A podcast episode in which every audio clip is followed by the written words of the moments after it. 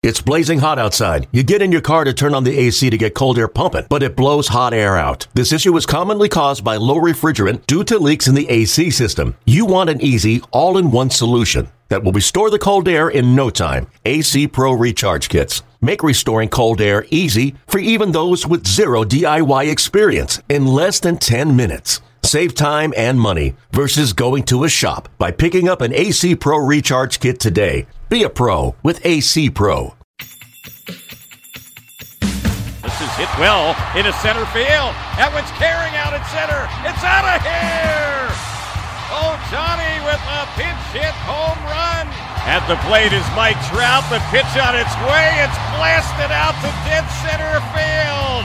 Out of here. Ball gets away. He's going to break for the plate. Ball game is over. The Angels with a walk-off win here in the bottom of the ninth inning. This is the Angels Recap Podcast, a review of the past week in Angels baseball. Here's your host, Trent Rush.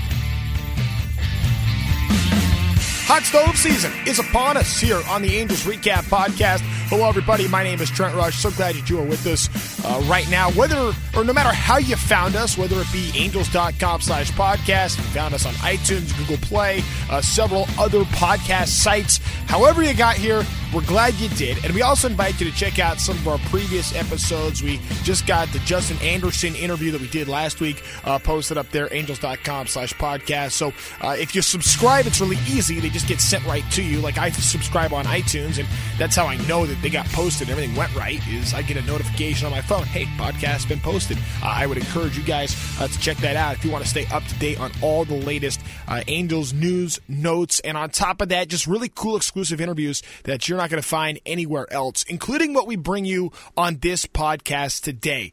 Awesome chat. Right before the winter meetings began, I had Billy Eppler in studio here at our studios at AM 830 over at Angel Stadium. Billy came from his third floor office down to the second floor and sat here in the studio unbelievable conversation. We get into a lot of stuff. Talk about analytics. We talk a lot about his background. We talk a lot about building uh, the coaching staff on this team and putting together a championship organization that goes far beyond what you just see at the major league level. It was really insightful. I learned a lot, and I think you guys will as well. Uh, so, without further ado, here's our conversation with Angels general manager Billy Eppler. Oh yeah, this is fun here. Halo's hot stove. We got Angels GM Billy Eppler hanging with us right now. What's going on, Billy? How are you? I'm doing all right. How about you doing, Trent? Hey, I- am doing okay. This is uh, it's good to have you here. It's it's this time of year. Everything is you know pointing at the winter meetings. I know those coming up right around the corner, and this is uh, this is crunch time for people that are trying to watch everything going on. The fans are excited, and then I just kind of wonder like what must be going on in the Eppler household, and have has the Eppler household even seen Billy Eppler in the last few weeks? Yeah, I, I try to carve out some time in the morning, uh, take my son to school, um, spend some time. We have a, a newborn. Uh, well, he's eight month old. Is that a newborn? I think that counts. That counts. Okay, that, that, counts. All right. So yeah, our eight month old, and and so I spend a little time with them in the morning. Um, drop my son off, and then usually just head in here and by the time I get home, um, you know, because some things will kind of go late in the day. So by the time I get home, um, the, the, eight months old to sleep, and then the other one's uh, eating dinner usually. So I get about another 30, 45 minutes with them, And it's a lot of phone time uh, right now, a lot of phone, yeah. texts, um, you know, uh, but uh, it's a lot going on, whether it's in trade market or free agent market. And, um, you know, you just, you find yourself you know, in your commute, you know, my commute's yeah. probably like 35, 45 minutes, just depending on the on the night. You find yourself, uh, you know, thinking about thousands of permutations um, about how things work and dreaming up, you know, multi-team type trades or you know even four-team trades and so on and so forth. And um, you know, and I think that dreaming kind of continues up until the point of the uh, the winter meetings, and then you you know I, I always like to joke with our staff that you get to you get to Wednesday of the winter meetings, and that's like reality day. um, and you really try to just understand like what we need to do right yeah. now, what we can what we can pull off the board, or what we can what we what trades we can execute at that at that time. But you know you're always looking to, to kind of do better um, up until up until that point, and then you, you kind of it just sets in. I, I, think in some ways you got everyone's dream job. I mean, to be able to go and you get to figure out, you get to put a team together and that, but like This time of year, I, I can understand. This is a, this is a stressful time. Do you enjoy this time of year?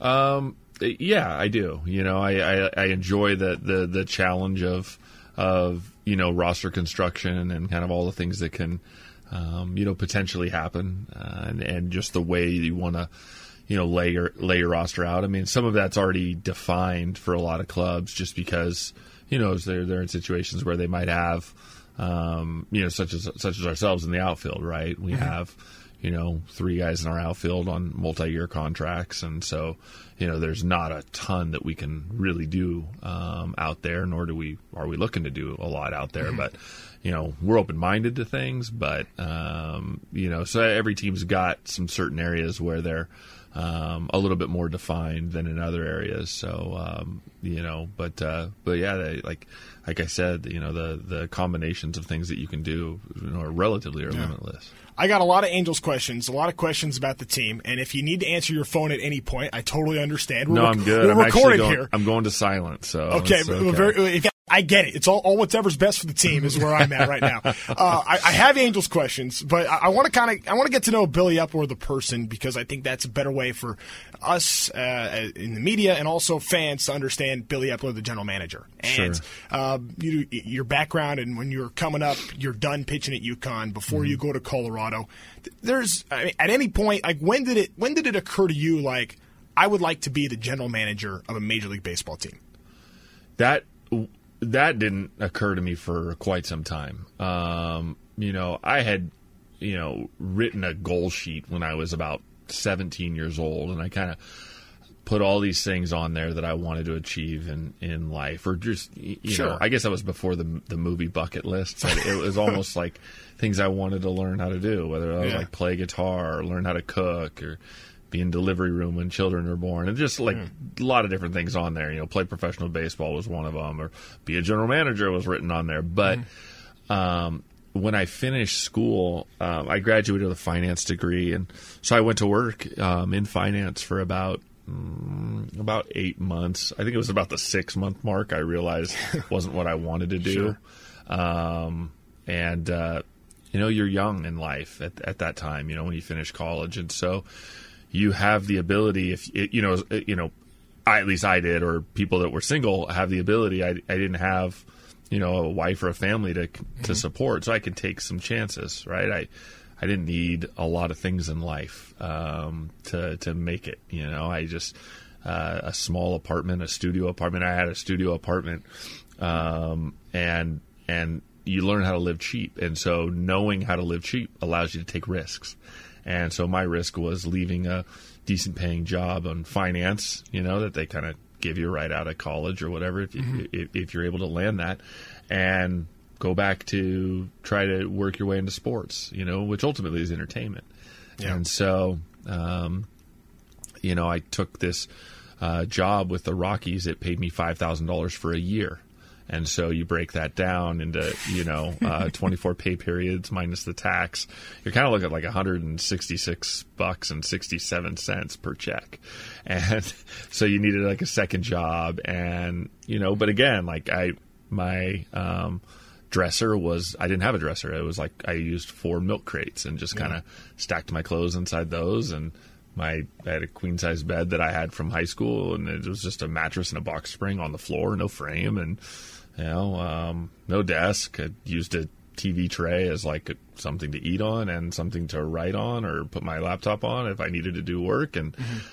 television and that was it. You know, I mean, there wasn't a ton in, in that apartment and I just kind of um, chased a dream. Sure. Um, and that was to work in sports, but I didn't really have this anything defined. I just mm-hmm. I wanted to get inside sports and make a contribution and just see where things kind of went from there. It's kind of funny. Like everybody, no matter what facet of sports you're in, seemed to have a story like that. Like I remember yeah. the first time they paid me fifty bucks to call a game. Like I was, I was pumped. exactly. Like to get fifty bucks. Like that no was that was big time. That was great. No and that's and that's you know whether it be broadcasting, whether it be front office stuff, players, everything. Yeah. It all kind of works. Like Justin Anderson was telling me a couple weeks ago. You know, he he was working an off season job like two years ago. So yep. that's just, just kind of how it goes for uh, trying to make it in sports who were some of your influencers before before Brian Cashman, before you got to the Yankees? Like, who were the people that you kind of looked up to in, in, a significant way? Well, I can tell you I got into professional sports. I grew up around the NFL, um, and when I say I grew up around it, so my parents split up um, when I was about ten years old, and um, my um, my mom had to had to work. You know, she had pretty much you know support me, um, and I had three older sisters too. Uh, they were mostly out of the house, um, but you know, um, my young my youngest sister was still in the house, but um, so she had to you know kind of grind, a, you know, work a little bit later and kind of try to um, you know run a run a business to help support us. And um, so I spent a lot of time um, my best friend. His father was a guy named Ernie Zampese, a longtime offensive coordinator, um, whose son, his son Ken, uh, is actually you know with the with the Cleveland Browns right now. But um, I so I spent a lot of time at their house, uh, and I started going to training camps and things like that when I was ki- a kid. Spending you know two weeks. Either the Chargers at that time were uh, at UC San Diego. That's where they Wow. had their uh, training camp, and so I grew up around you know sports and watching Ernie, Mr. Zampese, um, you know, work late into the night and just grind and um, you know develop game plans and so on and so forth. And seeing that from a from a distance, like I, I admired it, um, and I loved the fact that you know your work got um, you had an opportunity to see your work Sure. we every week, you know, um, and yeah, it, it's out in it's out in the public, and uh, you know, there's a little bit of, of uncomfortable No uh, exposure No that comes with that. But um, just watching uh, his, you know, kind of like year, um, and and just like the football calendar and so on and so forth. I thought, you know, working in sports just seemed cool. So if you want to talk, we can go all the way back to then. That's like an early, early influence at age. I mean, it even happen prior to my, my parents splitting. So it's probably more like when I was about seven years old or eight years old, just watching that. And, and some of my earliest memories of like tag football with uh, Kellen Winslow or, or Dan Fouts and guys like that. Like, these are just awesome times, right? Sure. And so, um, and then as I, you know, was, was going forward and so on and so forth, I had an internship actually in football when I was still when I was a senior at UConn. Okay. And I was an intern with the Washington Redskins. And then I remember finishing that internship and talking to Mr. Zampese, and he said, "You know, I think you'll probably go a little farther in, in baseball than you will in football, just from like kind of playing Yeah. and so on and so forth. But um, you know, keep chasing your dream." And um, and so then at that time, I touched base with uh, somebody that I'd um, kind of grown up around.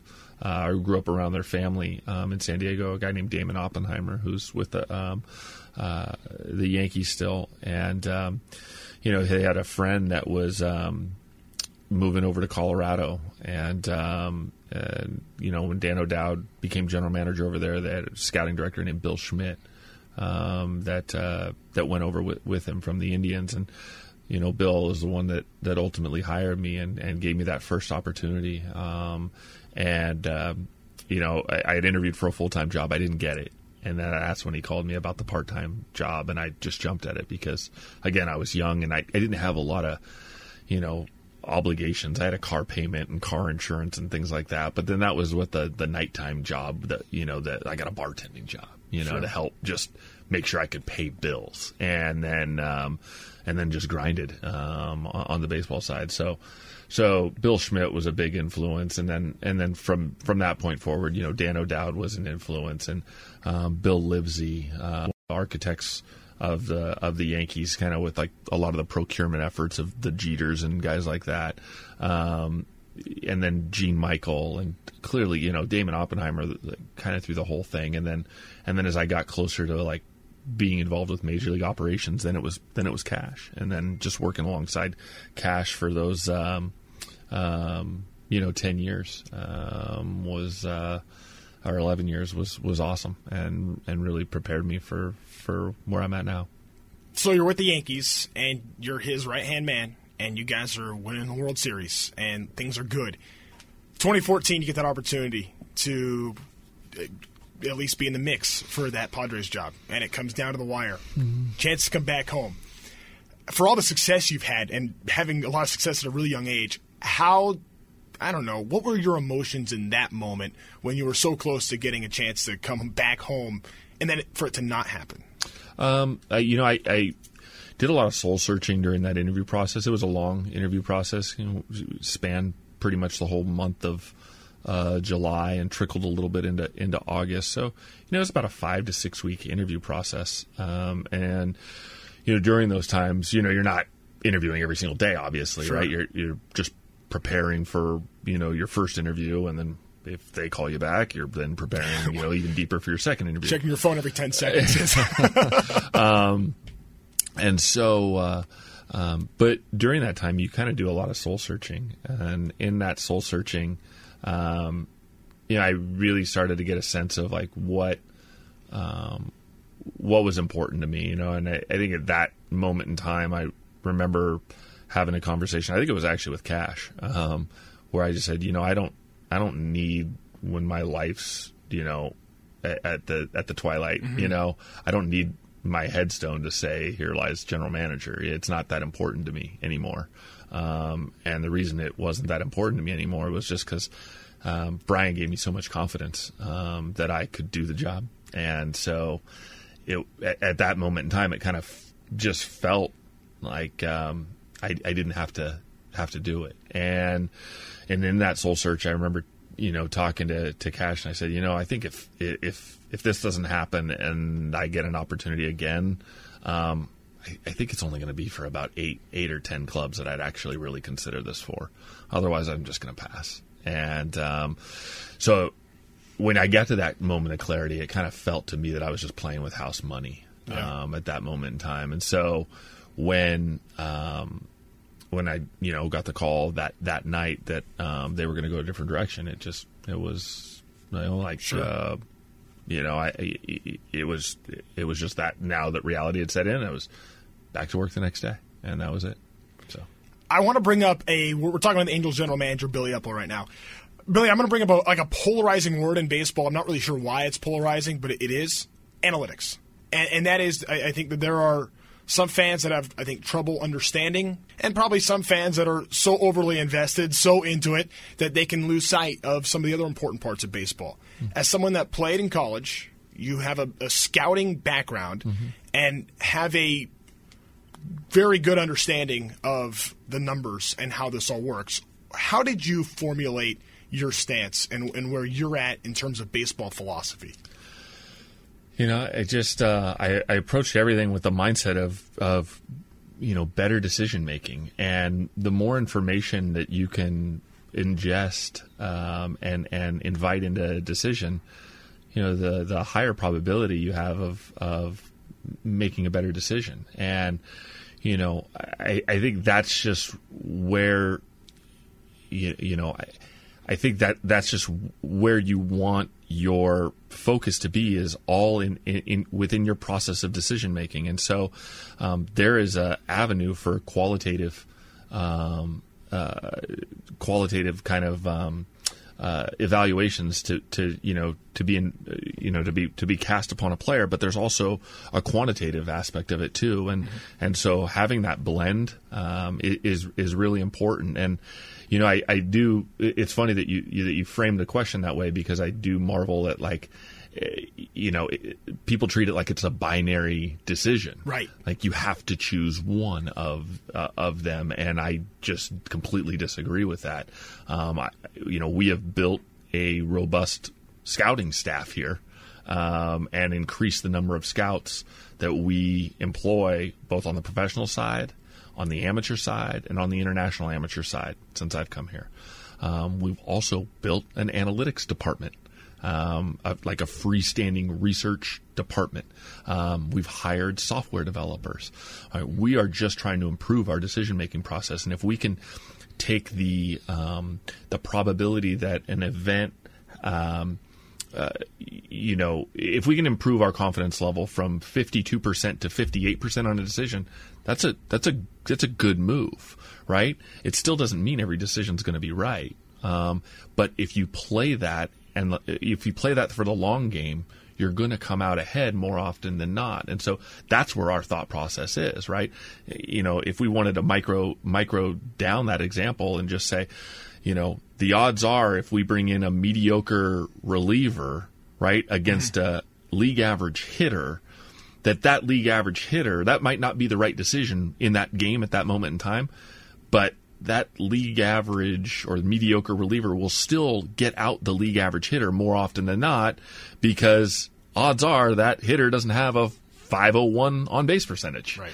So, you know, we, we just try to really understand probability and probability based decision making, just like you would, you know, it's funny that we're actually headed to Vegas this week. The whole Yeah. city was built on math. Right.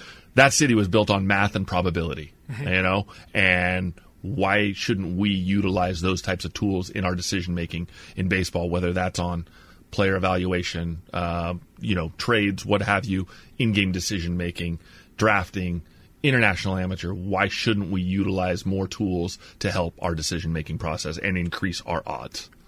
I, and I would say that as somebody that I come from a traditional background in baseball the whole time. I've only recently done a lot more reading, a lot more research, and I've learned quite a bit about. Uh, I don't want to call it new way of thinking because it's been around for a long time. Yeah. It, it's it's really not anything new, uh, but trying to understand you know more about what these numbers mean and, and, and the difference it can make in, in trying to make those decisions. So I, you, you make the comparison to Vegas being built on that, right? It's not a game of blackjack, though. There is that human element. So, how much does that factor in to when you're making decisions and you're weighing everything that goes into the equation? I think if you have uh, somebody that can, um, you know, contribute a qualified opinion on those things, then that's great. Um, but I would, I would then ask you the question of, let's say you had a life adversity, okay? You could respond com- two completely different ways on that life adversity, right? So I'm trying to now predict how Trent is going to respond to a life adversity where another person could be faced with a very similar life adversity and respond completely different. So it's really difficult to predict human behavior. And that's when you start injecting that aspect into it. I think there's going to be more fog um, into that. Now, understanding, you know, team chemistry and and things of those nature, uh, things of that nature, that's that is important. Um, you know, by, by all means, um, but it's really difficult. I think you can get yourself into into problems trying to predict how people react to situations. Right? Um, it's fun to do. We all do it. is this guy scared in this moment, or is this guy a grinder and is he tough? I guarantee you I can pull out some examples of people that were typed as afraid and then we've watched them get traded or go to different teams and all of a sudden they become, you know, Zeus on top of the mount, mountaintop throwing thunderbolts at people. Um, but he couldn't make it in a other market or what have you. Or I think, I think you can run into, you could talk yourself into a lot of things there based on hope and feel without really understanding how human beings respond to certain things. So we're trying to like really dive into the decision making process of people. And if we can understand from a cognitive nature how certain people respond to things, that's now taking a data based element uh, and and helping us now understand how the mind works and so on and so forth. So there's an avenue for those things, but I think just sitting back um, and trying to predict how somebody's going to respond to something um, it, it is different. Right, everybody responds to adversity different. listening to some of your interviews at the end of the season, and even when we talked at the end of at, when the season was over, uh, when you kind of when you had the media in there and people just kind of firing off some questions, trying to learn about what your goals are for the off season. I, I, something that stood out to me when you said. Uh, Pretty definitively, on base percentage is the most important stat for scoring runs. No question about it. Yeah. It is. When did you learn that? Uh, Gene Michael. Um, uh, Gene Michael's the one that really kind of drove that home. Um, you know, I uh, gathered it. You know, when I got exposure into the front office in Colorado, um, there was some, uh, you know, a lot of progressive minds in there. One from from Dan O'Dowd, and then also, you know, Josh Byrnes and Michael Hill and and Jon Daniels and so on and so forth, and then Matt Klentak, and were- we were all in there. Um, and so we had recognized that. Um, and then the thing that I found unique is at getting to know Stick, Gene Michael, um, in in New York him taking me through the early examples of reconfiguring their roster in New York from like 91, 92, 93, 94, and watching the turnover and roster churn and how they gravitated towards high on base players at that moment in time. Um, and they were ahead of the rest of the industry. And you look back on some of the, those teams, they, they were definitely high on, on base teams. And, you know, one of the things that I think that people, um, I think the best way to really capture on base percentage is is if you called it the not making out percentage, right? If you just take 1,000 and subtract an on base percentage from it, that's the percent that that individual makes outs, and we don't want to make outs because outs are you only get 27 of them in a game, right? Both sides start with 27, so a baseball game is, in theory, it it, it could be infinite right? If you don't run out of outs, you get to keep playing. And so we don't want to run out of outs. And the best way to not run out of outs is to have higher on base and you have more run scoring opportunities. It's going to be the, the most predictive metric, most predictive stat to, to run scoring. Billy, you said something a minute ago, uh, a couple questions ago, about things that you've been wanting to develop uh, with this organization. And you talked about international scouting and international development. I think that that's an area that is kind of maybe it's my fault, maybe it's maybe it's media fault. It kind of has gone undercovered mm-hmm. as to what you guys are doing internationally. Obviously, what you guys have done in Japan, bringing in Shohei Ohtani and your relationship with Shohei, but I under, I, I know that there's a lot that happens down in the Caribbean as well. Mm-hmm. What kind of things are happening in this organization internationally?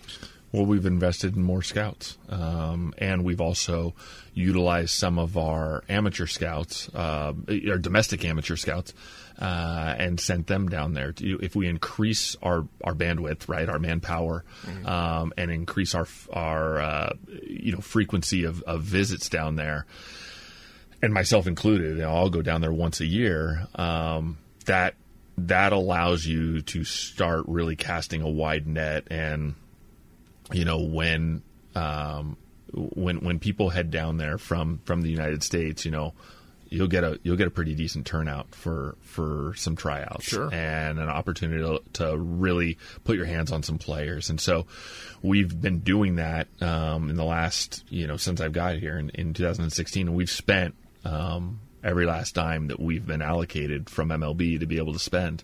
Um, in fact, in you know the earlier years where you were allowed to like get up and even pay tax, we even went and paid into the threshold of paying tax, and we were still under the penalty. You know that that first year right. um, that I was here, and then we kind of became um, unrestricted at that point in time, and got aggressive and got aggressive last year with you know, signing um, Kevin Maitan and Luis right. Soto as well in conjunction with the with the Ohtani signings, and then um, you know we're still down there. In fact, you know, one of the conference calls I was on right before I walked down here to the studio was with our international director who's in Venezuela right now, and we're looking at a number of guys down there for the for the 19 uh, the 19 class, and um, so yeah, we, have really just invested uh, resources and manpower into those things and developed a process for how we're going to evaluate. Like, um, so every player, depending on the on the money that that that's um, going to be invested in the player that we forecast to be invested in the player,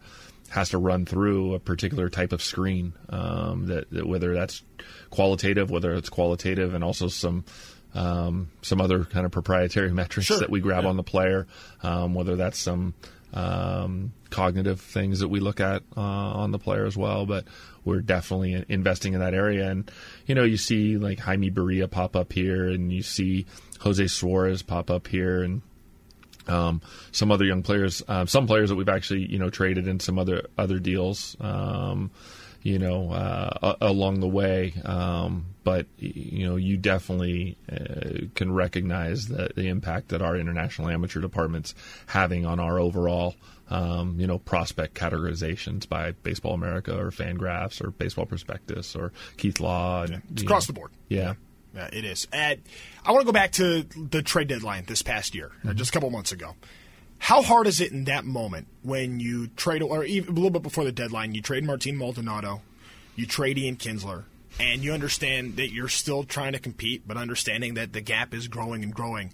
How tough is that to think what's best for this organization long term as opposed to maybe right now in that moment? I mean, you know, ultimately, our responsibility is to the entire organization, right, and the health of the organization, right.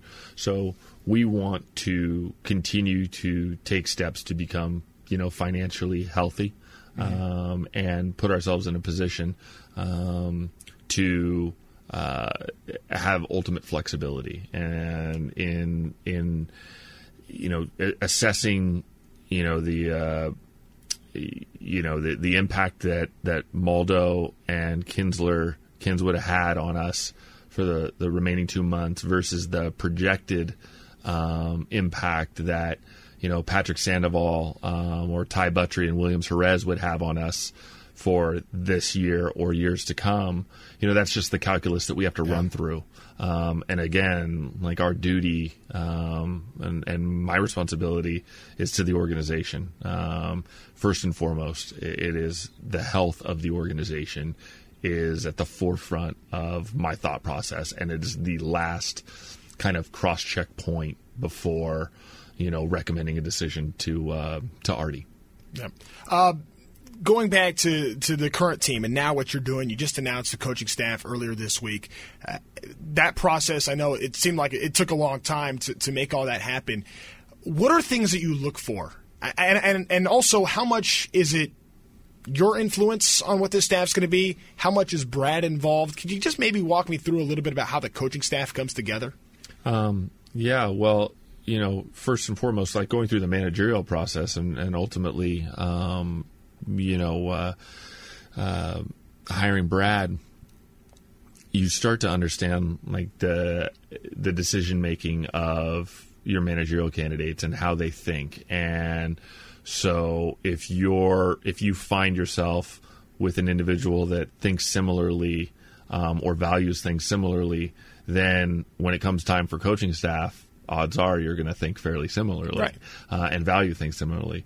So then um, when we get to our coaching staff and and grab you know Jeremy Reed and Shawn Wooten internally and go grab Doug White from the Astros and uh, Andrew Bailey had spent a year with us last year on the major league side and with the club and giving him an opportunity there and Jose Molina who was internal and Mike Gallego who's internal and so on and so forth. Um, Jesus Feliciano who we who we went out and, and you know grabbed as our outfield and, and coach and um, retaining Josh Paul, you know, you know, and, and retaining Paulie Sorrento as well. I think the thing that really, um, you know, that that we have imparted on that group is the importance of continuing education and continuing to grow and continuing to learn. I think um, I look at that position um, as a as a difficult position and a, and a really tiring job starting February, you know, 14th, right. um, and going till hopefully, you know, Halloween. Yeah. And, um, but I also look at that job as an opportunity to continue to grow in less demanding months, mm-hmm. November. December, January, uh, early part of February is, you know, how, how can we make our coaches better? Um, my own feel is that, um, the coaching side of things, um, and separating our coaches from um, the rest of the industry uh, holds a competitive advantage, and I want to try to utilize that and and challenge our our coaching staff. You know, we've um, talked to them about uh, you know certain you know books that w- that we value or we've had we've already have had them here um, to kind of go over a process that we're going to implement um, in the next season with how we're going to you know manage our athletes and you know but the the the kind of common characteristic among our coaches, and they all recognize this, is that it's important to continue to learn and grow. Um, just that it is for uh, myself or my front office staff. You know, we take time to continue to educate ourselves and grow because if we're not, um, then other teams probably are. Maybe not all of them, but other teams are going to be, and we're going to either get past or fall further behind. So we have to really take that, um, to, you know, take that that that approach seriously. Sure. Hey, by the way, could you leave some of those books like when you're done with them? Just kind of leave them outside your office. Just put them in a box. I'll stop by. You know, pick them up every once in a while. Try to make my way upstairs for that. Sounds good. What, what was the, what was the last book you read? Um, the last book, um, you know, I tend to read uh, a couple books um, at the same time. Of course you do. well, no, just because you know it's similar like television shows. I want to you know switch a TV show now you. and again. So, you. um, you know, uh, I, I read a, a book called Legacy. Um, You know, it was about the New Zealand All Blacks and and kind of like a mindset um, that they took. Um, uh, Thinking Fast, Thinking Slow um, was another book that I read. That was a that was a you know it was a book I, I could only read you know maybe a chapter at a time and, and would have to take some time to to digest it. I mean it was a really good book, um, but it you know it it, it made you think um, a little bit. Um, another book called Superforecasting um, that I'm actually involved in or, or reading right now. Um, you know, um, I like I, I like college football. Yeah. Um, so I, I'm reading. A, a, uh, I read a book this year called uh, Fourth and Goal Every Day. Um, it was a Nick Saban book, and it was just about uh, again about a mindset of you know fourth and goal every single day. So a great um, leader. You know, uh, so yeah, you kind of just dabble in a number of books over the over the course of a year. I know I've kept you for a really long time. I got one more thing I want to touch Sure, on. yeah. Mm-hmm. Uh, winter meetings coming up this this next week. What are your? I don't want to say your goals because I don't think there's like a checklist. But Mm-hmm. like, what what what do you want to accomplish at the winter meetings? Like like what is the what's the purpose for you there? that, you know add value to the club. Um, you know, and I know that's a probably sounds like a you know Yeah. kind of a very bland. I was answer, hoping I was hoping right? a little better than that, Billy. I'll be totally honest. It's, add value to the club. I mean, uh, so you know, I, I know I've I've used the word a lot in the past, and but I think it, it it's important, right? We want to be opportunistic. You know, we have some resources at our disposal. Uh, we want to make sure we make mindful, uh, you know, investments in, in the club, and you know, we can do some things on the mound. We can do some things behind the plate, um, but also, you know, remain opportunistic. If there's something we can do on the infield side, great. If there's, you know, just whether that's on the you know, and then back to the pitching, whether it's on the starting side or the relief side, um, you know, just continue to have dialogue with clubs and and and understand what's available in the trade market and what's available in the free agent market, and then try to try to kind of um, you know discern what is what is reality and what is just kind of remain remains fantasy at that at that moment in time. So, um, but I I, I do want to continue down the path of of getting us um, to a spot to to be you know um, to remain flexible um, and not and not bind ourselves too much. are, are the winter meetings overplayed? Like, like because I think for fans, they kind of see that in some ways it's like the kickoff and the deadline at the same time. Like, Right. is is that? I think it's a I think it's a great event. I think it's a great event for baseball. Um, I think it's an opportunity to just you know have this 24 hour news cycle and ex- the you know it, it raises the exposure meter um, uh, uh, of our game, and it is a, it is a time where you know teams do you know kind of just feel you know this this you know invisible deadline, but they, they- you know it, you can walk away from the winter meetings. You're still going to walk away better than when you walked in because you're just going to know more. Yeah. Whether you have a player in hand is another is another story, but you have you just continue to get a sense of what you can and cannot do. Um, you know, d- during during the meetings. Yeah, it is a time where you know you're meeting with agents. That you know they're all there, um, and and so you know they're usually swinging through your room or you're swinging through their room and and you know having dialogue about you know players and so on and so forth. And then you know there's media time um, as as well there to you know connect with our you know our print media. And then you know I'll jump on at some point on on the network and you know do some do some do some things uh, with some radio there as, as well. But um, is it overblown no I, I think I think it's a I think it's pro- like one of the nice baseball traditions and I, I actually enjoy it um, but it, it's tiring I you know I don't think my wife enjoys it um, because it's a 30 minute phone call at night and that's probably about it maybe a FaceTime and um, sometimes it might even be a 15 minute call so yeah I think I, I think it's hard on your families Yeah. So I take it you're not going to all the country concerts going on in Vegas that week. That week. No. It's, it's Cowboy Christmas that week, by the way. What does that mean That I know that means it means you're going to see a lot of cowboy hats. Oh, really? That- that's what that means. yeah. Okay, that's Yeah. kind of cool. It's Um. I will tell you that for the, uh, I I really think this is running on. Oh man, th- this might date back to maybe like 07 or 08. I have yet to ever leave the hotel at the winter meetings. Meaning, like there's some there's some you know some some people go out like mm-hmm. to go grab dinner off property or things like that. Um, I have traditionally checked in on Sunday night and I have not left the hotel. I mean, in some of them, like when they're in Nashville at the Opryland and so yeah. on and so forth. I haven't gone out. Like I, I realize it on Thursday after the Rule Five draft when I step outside to get in the car to go to the airport.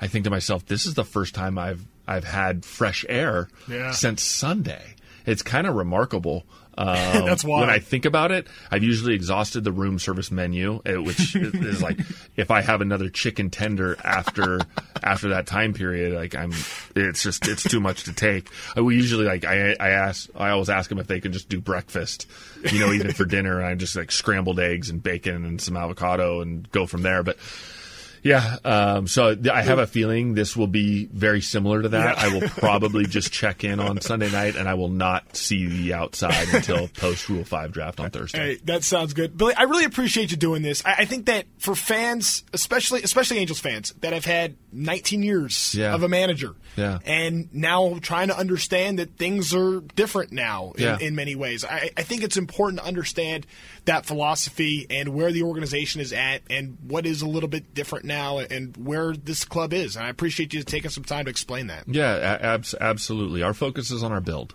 you know and so uh, i you know i think it's important that, that everybody uh, understands that you know we did not want to run through a tear down situation here um, we wanted to continue to give this club opportunities um, to to put themselves you know, in, in the postseason, and and you know we have we have moved a farm system upwards a lot, and so um, we're proud of that. But um, we know there's a lot of work to s- still do um, to get this club and this organization where we want to get it. Billy, thank you. I'll ask you about Mike Trout in Vegas. I, right. I promised I wouldn't do it here, but I'll, I'll ask you about Mike Trout in like three days. So sounds good. All right, Billy good. Thank you very much. Absolutely. So kind of Billy to spend that much time with us. A lot to unpack from that interview. Loved what he said at the end, by the way, that this organization is about building He's talked a lot in the past about the championship culture that he's trying to create throughout the organization here. I thought we had to say about the use of analytics and still understanding the human element and trying to understand the mind and how you're going to try to figure out human behavior. I thought it was really innovative. Uh, some of the things Billy Eppler was talking about there. I'll just give you a little behind the scenes too. I know there are probably some people out there that are saying, well, how come you didn't ask about certain contracts or trades or players that the Angels should be interested in, uh, what the Angels are looking for, specific areas? One, I'll already tell you. Billy Eppler's been asked about certain areas, and he has said that pitching, both starters and relievers, is a priority for this offseason. We talked about this 1st of October, and nothing has really changed. Secondly, when you're doing an interview like this, and you got Billy Eppler in studio, and he's spending 40 minutes of his time here. I have a really critical time when there's a lot of things going on. For him to take that much time with us was a really big deal. I didn't feel that it was appropriate in that moment to try to pin him on what kind of deal you're going to try to get to extend Mike Trout. What kind of players are you trying to get? What are some players that you have been in the mix on already at this point? Who are you looking at? One, I don't think he would tell me. I don't think he'd tell anybody. That, that's Billy Eppler. That's how the Angels have operated uh, well before Billy has even been here. It, it, has just been that that is that is order of business, and there is no there's no strategic advantage to telling us and to tell me here in the studio about a player that the Angels are going after. There is no value to that. So one, I don't think he'd tell me anyway. Secondly, I don't think he, I, I would want him to tell me if you're legitimately interested in what's best for the Angels organization, you don't necessarily need to know that information right now. How, I mean, the Angels have been really good at flying under the radar on a lot of stuff. Remember who was the surprise team that nobody knew about for Shohei Ohtani? That wasn't that long ago. The Angels were that team that flew under the radar. And I would expect them to be that again here in Vegas this coming weekend and I or week, and I would expect them to continue to be that down the road as well as this offseason continues. Uh, but when you get Billy Eppler in here, I, I just feel it's really important to know Billy Eppler the person because, like I said to him, that when you can understand Billy Eppler the person It helps us really understand Billy Eppler, the general manager, and what he's wanting to accomplish and what the process is and where this organization is at. And to think that this club starts and starts and finishes at the major league level is really naive. And to understand everything that's going on and what they're doing in the Caribbean, I, he didn't even tell me. I, there's a lot more that I know about what we're doing in the Caribbean than he even shared in this interview. And since he didn't say it, I'm not going to say it. But there is a lot that is going on in the Angels really trying to understand players that maybe would struggle other places but can succeed with the Angels, that have incredible talent but putting the entire package together. The Angels have really smart people. I mean, really smart people in place to help facilitate that understanding and that assimilation into the baseball culture and into the American baseball culture. I mean, I, I don't know the details of every organization, but the other organizations I am familiar with, the Angels far and away are ahead of the curve on that. Look, I know there's a lot of you out there saying, what's taking so long? Understanding that the Angels have a lot to address. There are a lot of needs. I've laid out team needs on this show before. The Angels have a lot of those. That is no secret. Billy Eppler knows that, trust me. And the Angels are working to put together a championship team. The goal is to win a World Series. That is the goal for Angels baseball. That is what this club is working towards. And I'm optimistic in what Billy can do and what's going to happen with the new regime. It's change can be a scary thing when you've had 19 years of a legendary manager and Mike Scioscia doing things how he has done them and knowing that it was successful mostly. To know that things are going to be a lot different now can be a scary thing to consider. But I take a lot of comfort in knowing the Angels have really bright people in this organization, and I'm looking forward to it. Again, Thursday night, 7 o'clock, full show from the winter meetings. We're going to be in Vegas. We're going to have all the, as much inside scoop as humanly possible. We're going to have that for you. Uh, we're going to be happy to hopefully see where this club is in a couple of days from now because I really, I really think something big's going to happen in Vegas. I don't know what. Nobody's told me anything. I just got this gut feeling that something's going to happen. Uh, thank you to everybody for tuning into this show. Thank you for listening on the podcast as well. If you're joining us there, angels.com slash podcast. If you haven't heard about it, our Justin Anderson interview from last week is up on angels.com slash podcast right now. I encourage you to check that out. Thanks to Howard Drescher and everybody else to help put this show together. Again, my name is Trent Rush. What a beautiful time of year. Roster construction and this that critical time on the calendar. I can't wait for what is coming up uh, on our next show. This has been Halos Hot Stove. Take care, everybody. Hey, Rob Bradford here. You guys know I'm always up for a good MVP story, and one of the best stories is Wasabi Technology. Wasabi is the world's hottest cloud storage company, and it's become the go to provider for professional and collegiate sports teams, including 20 Major League Baseball teams like the Red Sox and NHL teams like the Bruins and Vancouver Canucks. Even the Liverpool Football Club is getting in on the Wasabi action. So, why is Wasabi the MVP? Well, Wasabi was purpose built to free businesses from skyrocketing storage costs and unpredictable transaction fees that the Amazons of the world are charging. In fact, Wasabi is up to 80% less than those hyperscalers and doesn't charge a cent for businesses to access their data. From Wasabi's AI enabled intelligent media storage, Wasabi Air, to the industry's only cloud storage service with triple protection against cyber criminals, data deletion, and ransomware, Wasabi's taking the lead in driving innovation in data storage and helping sports teams